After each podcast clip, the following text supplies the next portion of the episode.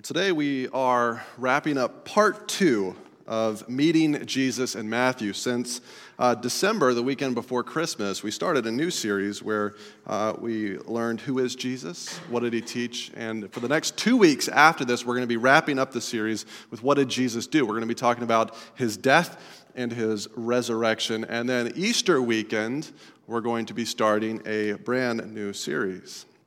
So, with all that in mind, let me just pray for the, the sermon for the preaching of God's word. Father God, thank you for this opportunity to preach your word.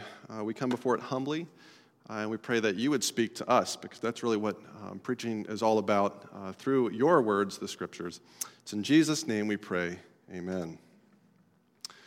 Now, maybe some of you help your kids with homework, uh, and uh, you know whether it's math, uh, algebra, English problems, whatever it is, uh, you probably take some time to do that with them. Uh, and if you've ever thought, mm, maybe I should ask Jonathan for help, you would be wrong. Should not talk to me uh, if you are wanting to get a math problem solved or if you want me to help your kids in that way, because I'm simply not talented at it. It's not my gifting. Now, I know I don't look like a math genius, uh, but in college, I did actually take calculus and statistics. Uh, so I wanted to uh, uh, get into the business college, and in order to get into that college, you had to take business calc, which is like the easiest version of calc, and you had to take statistics. And I really, really wanted to do well in my classes. I wanted to get A grades. And so I did what any uh, good student would do. I sat up front in like the first or second row. I asked questions during class. I asked questions after class. I went to office hours. I was that guy uh, if you've been in college recently. In fact, I was so successful in my pursuit of kind of cozying up to my calculus teacher that one day, in the middle of class, there's about 100 students. It was a packed auditorium. Uh, with no warning, she stopped the class and she turned to me and said, Do you understand Jonathan? And that's when I went like this. Oh, man.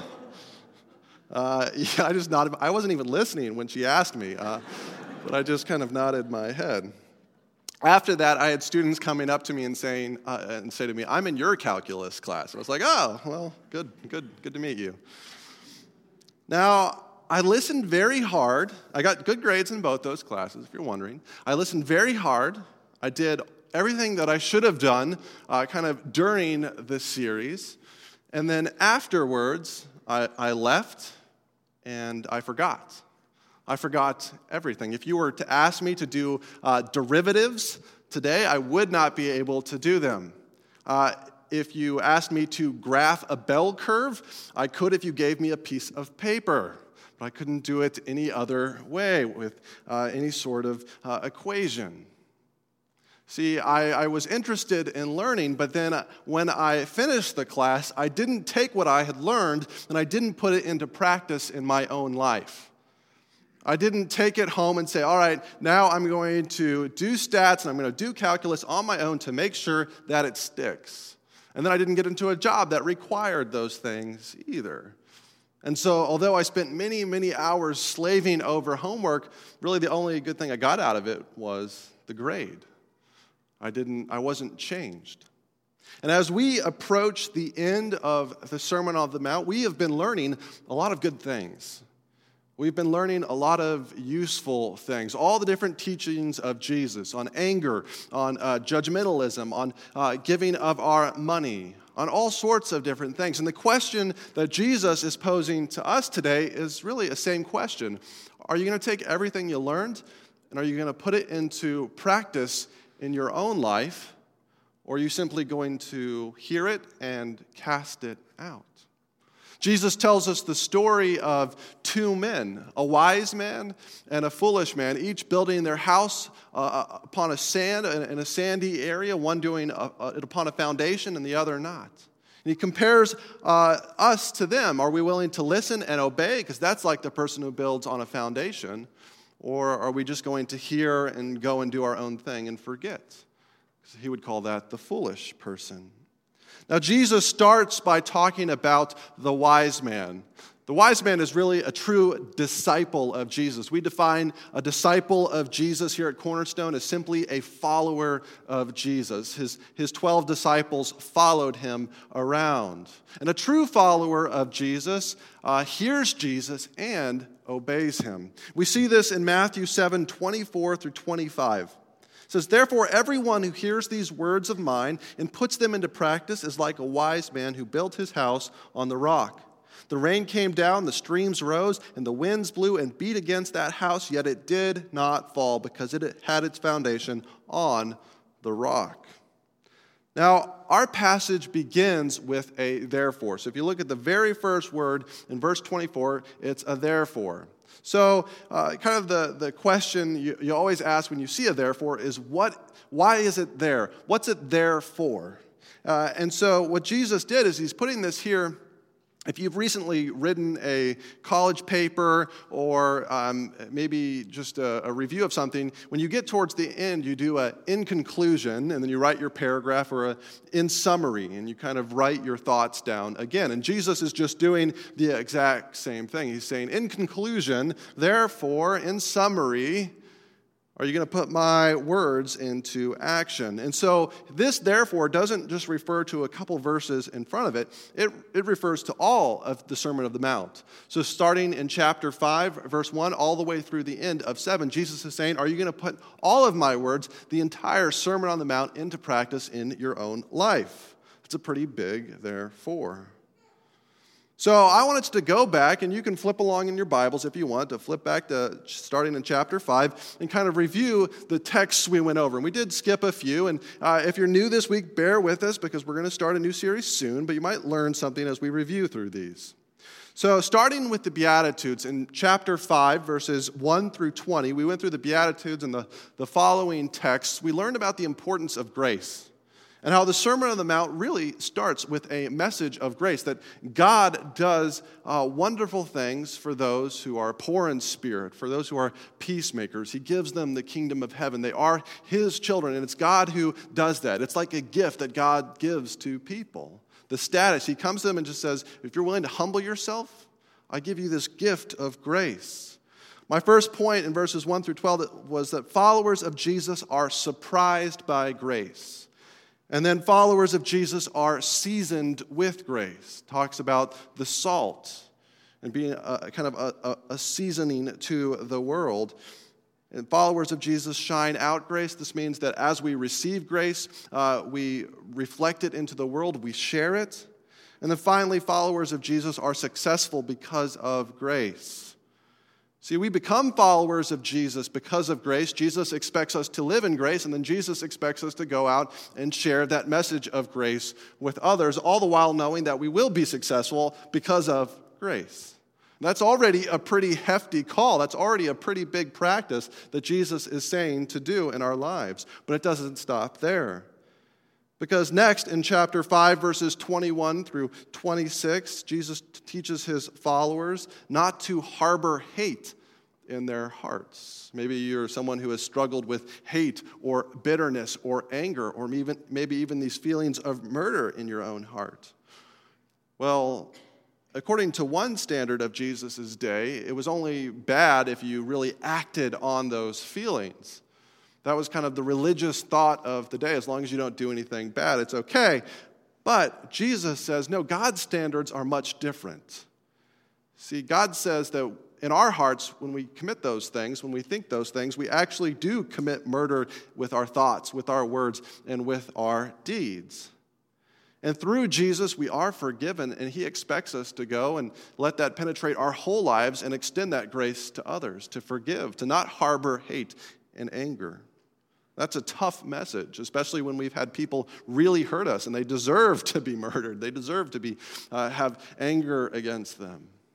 But Jesus expects his followers to forgive, to move on.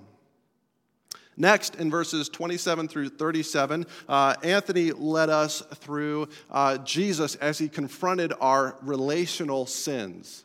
So, how we interact with other people, specifically in, in, in the context of like marriage. So, Jesus says it's a sin to lust, to lie, and to break promises. That all these things are wrong. To do these in God's eyes, so to lust in our heart, uh, to lie, uh, to break promises in God's eyes are as wrong as adultery, are as wrong as divorce, and are as wrong as breaking a promise with God Himself. Whew. But the good news is, the gospel news is that Jesus forgives us. And he is transforming us from covenant breakers into what we like to call covenant keepers. And he's doing it all through Jesus Christ. But he, he expects us to no longer live in lust, no longer live as if we can lie, no longer break our promises with those around us. This is a steep calling for followers of Jesus.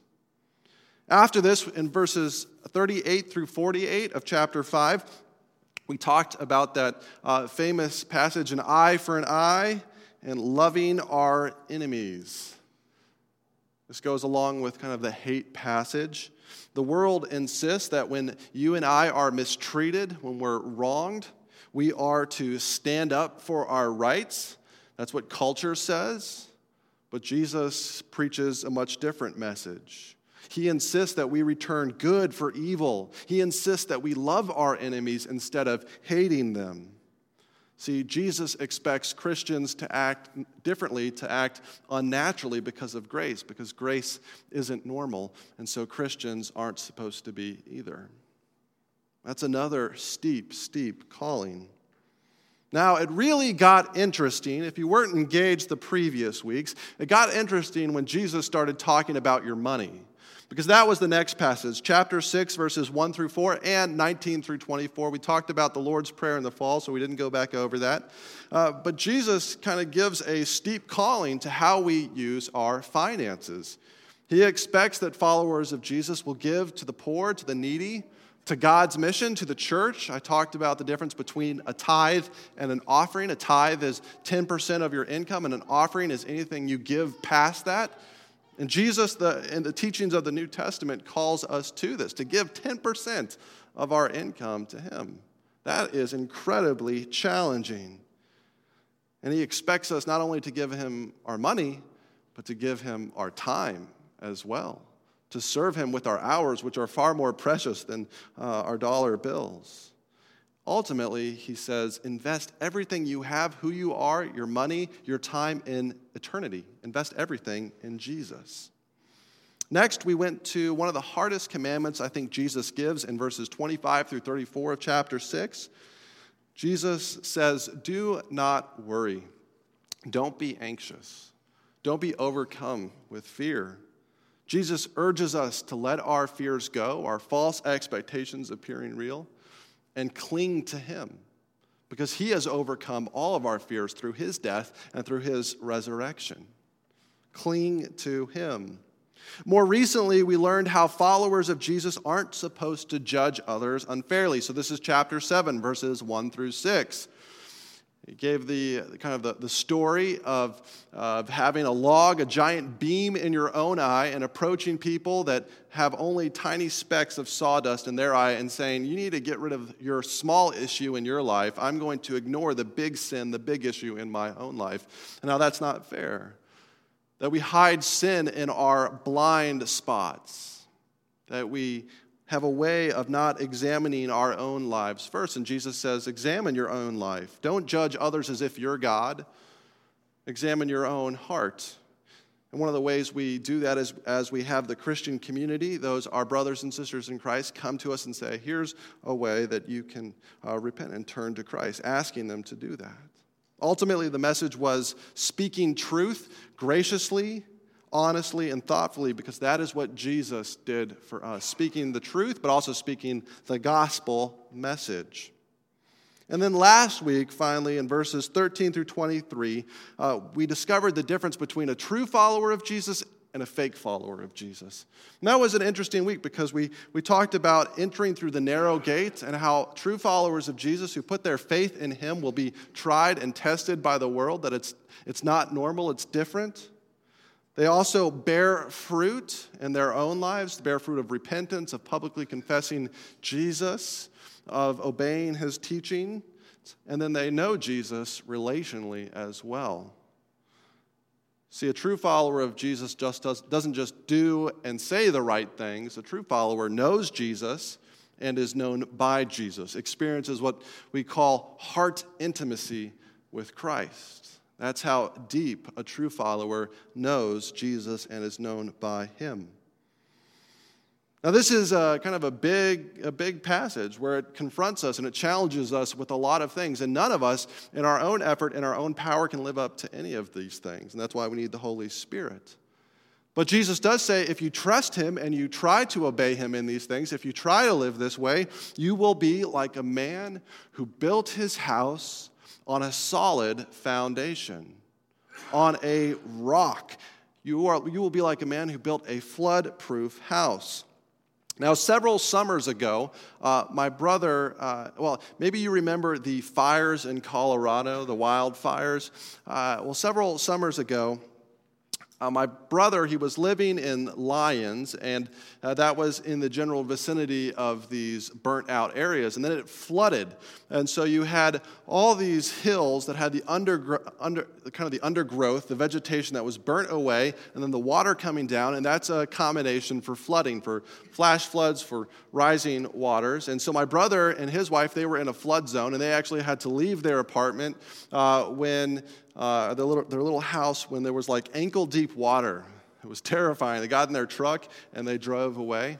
And their house, uh, the, their little apartment, was caked in like, uh, I don't know, it was like a foot of mud, a couple feet of mud. They lost a lot of things. And uh, if you watched the news, CNN at that time, there was actually a picture of their other car flipped upside down in the river uh, because the flood had just come along and taken the car. I bet they wish that they had been in a different apartment at that time. Now, this is similar to the type of flooding Jesus is describing uh, in this passage. Now, remember, he's on a dry hill, probably a very arid hill. He's preaching on a hill outside the Sea of Galilee. It's the Sermon on the Mount, it's near Galilee. And he's probably overlooking the sea at this time. And at the Sea of Galilee, there was, there was little towns here and there. Uh, and along, along the edge, along the rim, there was a whole bunch of sand. And in the summer, this sand would get very hard, it would bake, and it was as if you could build on it. But if you just built on the sand itself, you'd probably be in for trouble. Because in the winter months, when the rains would come, it would go and it would wash things away. It could produce, those dry mountains could produce flash flooding, other sorts of flooding. And this is why, if we look at the parallel passage in Luke chapter 6, uh, verse 48, Jesus kind of gives a different prescription than we see in this passage, but it's, it, he says this He says, They are like a man, he's talking about the wise man, who dug down deep and laid the foundation on rock. So, the solution to building near the Sea of Galilee uh, was to make sure that you dug through the sand or the dirt wherever you were until you got to solid rock. And then you would build your home on that so that, so that when those floods came, you wouldn't be take, taken away, you wouldn't be swept away. See, Jesus is saying putting our beliefs into action, putting those things we believe into action is hard. It's hard work digging through sand, digging through life, trying to obey Jesus.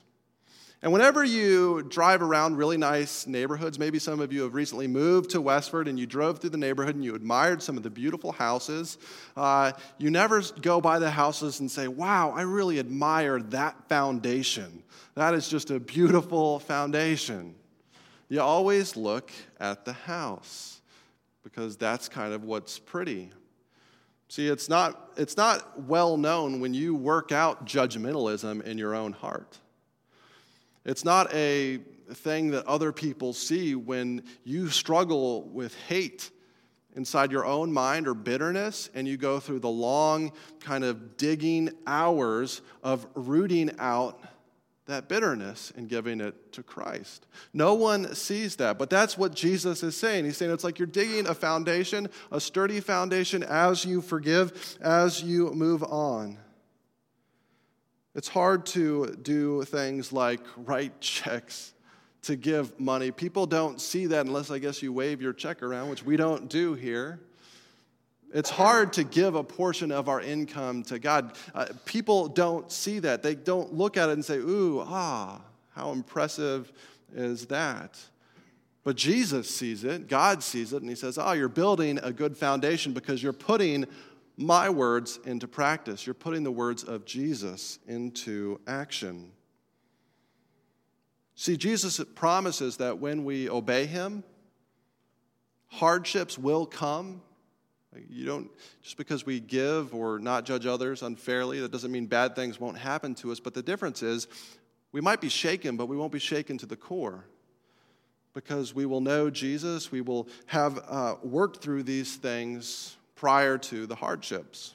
So, another way of saying this is when you've experienced grace and you've practiced giving that grace to others, when someone does come and hurt you at a, at a higher level, you'll be better able, you'll be better prepared to pass along that grace because you will have practiced doing it at a lower level. How about uh, if you've kind of worked on your temper, you have a problem with anger and loving your enemies? Well, if you work on that in small situations and those things that don't really matter as much, when a serious issue comes along and you have a real reason to be mad, you'll be able to hold your temper and your judgmental attitude because you will have been practicing all along. How about keeping our promises in our marriages, in our relationships? Jesus is saying that if you, if you work at that, if you work at rooting lust out of your heart, out of uh, work at rooting lies out of your relationship, honestly look at what you have, you'll have a stronger relationship, a stronger marriage because of it. And as hard times come, when life emergencies kind of hit you in the face, you will be able to stand because you'll have practiced doing that at a lower level. See, a true follower of Jesus hears Jesus and obeys him, and that proves fruitful, that proves rewarding in our own life. So, how about the other man? Jesus starts with the wise man. He kind of starts with the nice, and then he goes to the negative. And so, we're going to do the same thing as we look at the pretend follower of Jesus. See, a pretend follower of Jesus looks a lot like a true follower. 26 and 27 say this But everyone who hears these words of mine and does not put them into practice is like a foolish man who built his house on sand. The rain came down, the streams rose, and the winds blew and beat against that house, and it fell with a great crash. A pretend Christian, a pretend follower of Jesus, actually looks a lot like a real follower of Jesus, a real Christian. The image Jesus is giving us here is of uh, two different people. They're building on the same beach. And although one may spend more time on the foundation, the other one builds their house much quicker and can relax, uh, by the end of the building period, by the end of the, supper, uh, the, the, the summer, they have two houses and they look a lot alike. They're two people who live uh, maybe the same way. Maybe they go to the same church. Maybe they're friends. Maybe they're in the same family. Maybe they're in the same small group and they come and they serve on the same teams. But there's something different. There's something different between the two of them. See, one has truly encountered Jesus and is seeking to, to live out his or her whole life in honor of Christ while the other one is going through the motions because they want to look as if they have it all together spiritually. See, you can go through and kind of try to do some of these things from the Sermon on the Mount outwardly and look really good. You can pretend to not judge others, but truthfully, honestly, it'll come out at some point. If you harbor judgment and resentment in your heart over and over and over again, even if on the outward side you say, oh, it's okay, one day, when the floods come, when life circumstances really hurt you, those things will also come flooding out of you, and your, your whole world will collapse. See, Jesus gives us an example of pushing sand around, and that it might prove useful in the short run, but in the long term, it's not very useful. It won't last. Monica and I were up at uh, Newburyport. Uh, there's, a, there's a really beautiful beach outside of Newburyport. We parked and we were walking along the beach, and there were bulldozers that were uh, kind of pushing large mounds of sand up against the hill. So, why were they doing this? It was because there was a long row of costly, expensive houses that were built right on the beachfront. And if they didn't push that sand up against those houses, those houses would one day soon collapse. And did you know, actually, little known fact, that the Cape, Cape Cod, where we all enjoy visiting and, and going, uh, in about 2,000 years, it won't be there. It'll just be a series of shoals, of uh, little islands here and there. See, if we take a long term perspective on obeying Jesus, on truly knowing Him and trusting Him with our lives and our actions, we're going to build something that will last beyond 2,000 years. It'll last for an eternity. But if we don't, if we just go through the motions and kind of appear to be religious and spiritual, and we come to church and we sit here every week and we listen and we nod, but then we don't obey, that's as useless as pushing sand around on a beach. It'll get you nowhere spiritually. There are worse consequences than that, too. Not only in this life will minor events, big events take you down, but one day Jesus is promising that a final judgment will come and no one will be able to escape that judgment. Now, when you read our passage, it talked about uh, rain and floods and wind. And I think Jesus is kind of using some imagery that should remind us back to a uh, kind of a, a universal judgment that took place in Genesis. In Genesis chapter 7, there was Noah's flood. And this is a verse from Genesis chapter 7 and it's talking about this judgment. So, in the 600 year, the 600th year of Noah's life, on the 17th day of the second month, on that day, all the springs of the great deep burst forth, and the floodgates of heaven were opened, and the rain fell on the earth 40 days and 40 nights. These verses are an awful lot alike. If you look at Matthew and then you look at Genesis. See, Jesus is saying if you don't uh, obey his words and believe him and believe in him, one day he will come again and he will judge the whole world in a way that is even greater than the judgment the people of Noah's time experienced. He said, I will never again flood the whole world with water, but I'll do it with fire. See, saying you believe in Jesus but not obeying him leads to destruction. It leads to fire, it leads to hell. Disobeying Jesus will lead to hardships in this life and also in the next. And if you're a true follower of Jesus and you're listening to this message, I hope that you're actually encouraged. Uh, I, I don't want you to be discouraged because maybe you're going through a period in your life where you say, Wow, I don't look like I have it all together. I don't feel like I have it all together. I don't pray enough. I don't read my Bible enough. I don't serve enough. But I do love Jesus, and I am seeking to put his practices, his teachings into my life, into practice in my own life, and the way I go about my week. Well, have hope because we can't see our neighbor's foundation. We can look at other people and say, wow, they are incredibly talented with their, their gifts. They, they, they can play you know, an instrument really well. They can uh, do other things. They seem to have all the answers to Bible trivia and they can pray really long. Well, that's just the outside. We can't judge the inside. Only Jesus can do that. And you can deal with your foundation and digging deep, trusting God with your own life.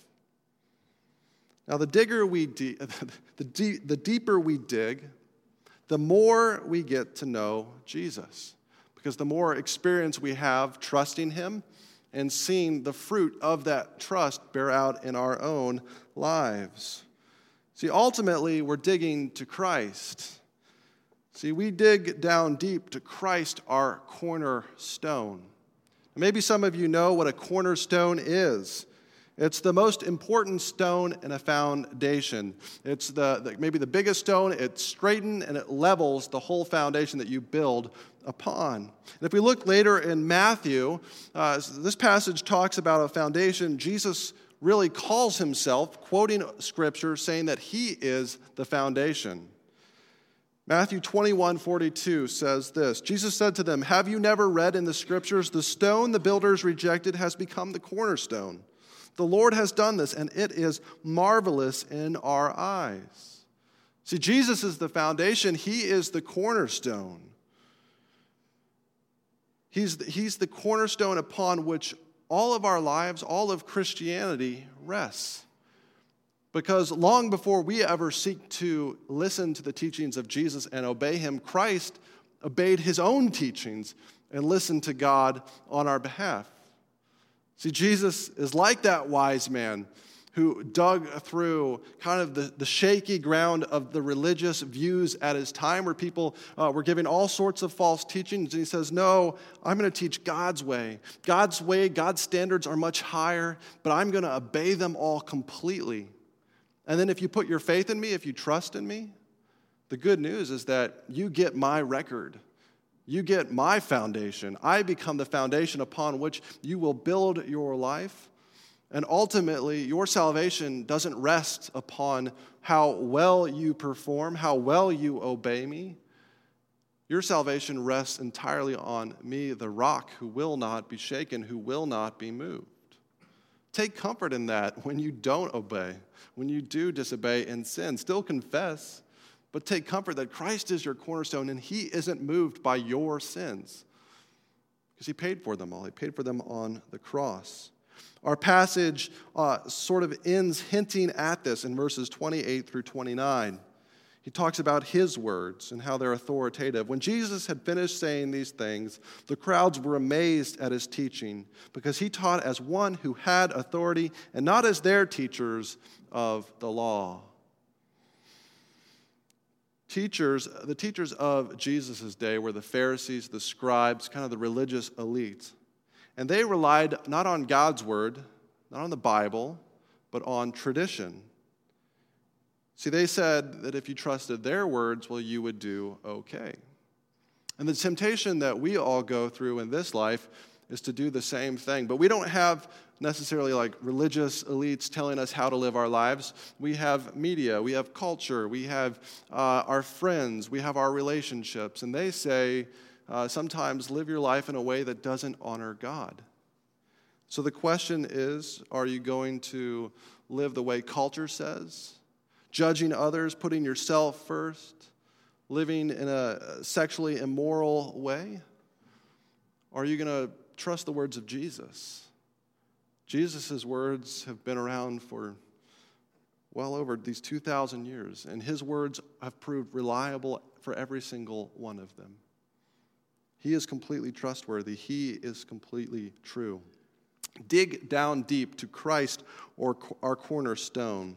We can do this kind of three ways, three simple ways. Uh, they're not uh, kind of breathtaking ways, but they're, they're, they're how we dig. They're how we put our faith in Jesus and how we trust Him. First, we confess our sins to Jesus. You can't start digging through the sand uh, to Jesus unless you are willing to kind of confess, to say, Lord, I'm sorry for all the ways that I failed the Sermon on the Mount. See, there's no, none of us can go through the Sermon on the Mount and do it perfectly. I'm sorry, Lord, for how I judge others for how I am overwhelmed with anxiety. I'm sorry, Lord, for the ways that I lie. I'm sorry, Lord, for the ways that I lust in my heart. God says, I forgive you. That's what the cross is about Jesus forgiving us. So we confess our sins to Jesus, and second, we believe and trust in Jesus.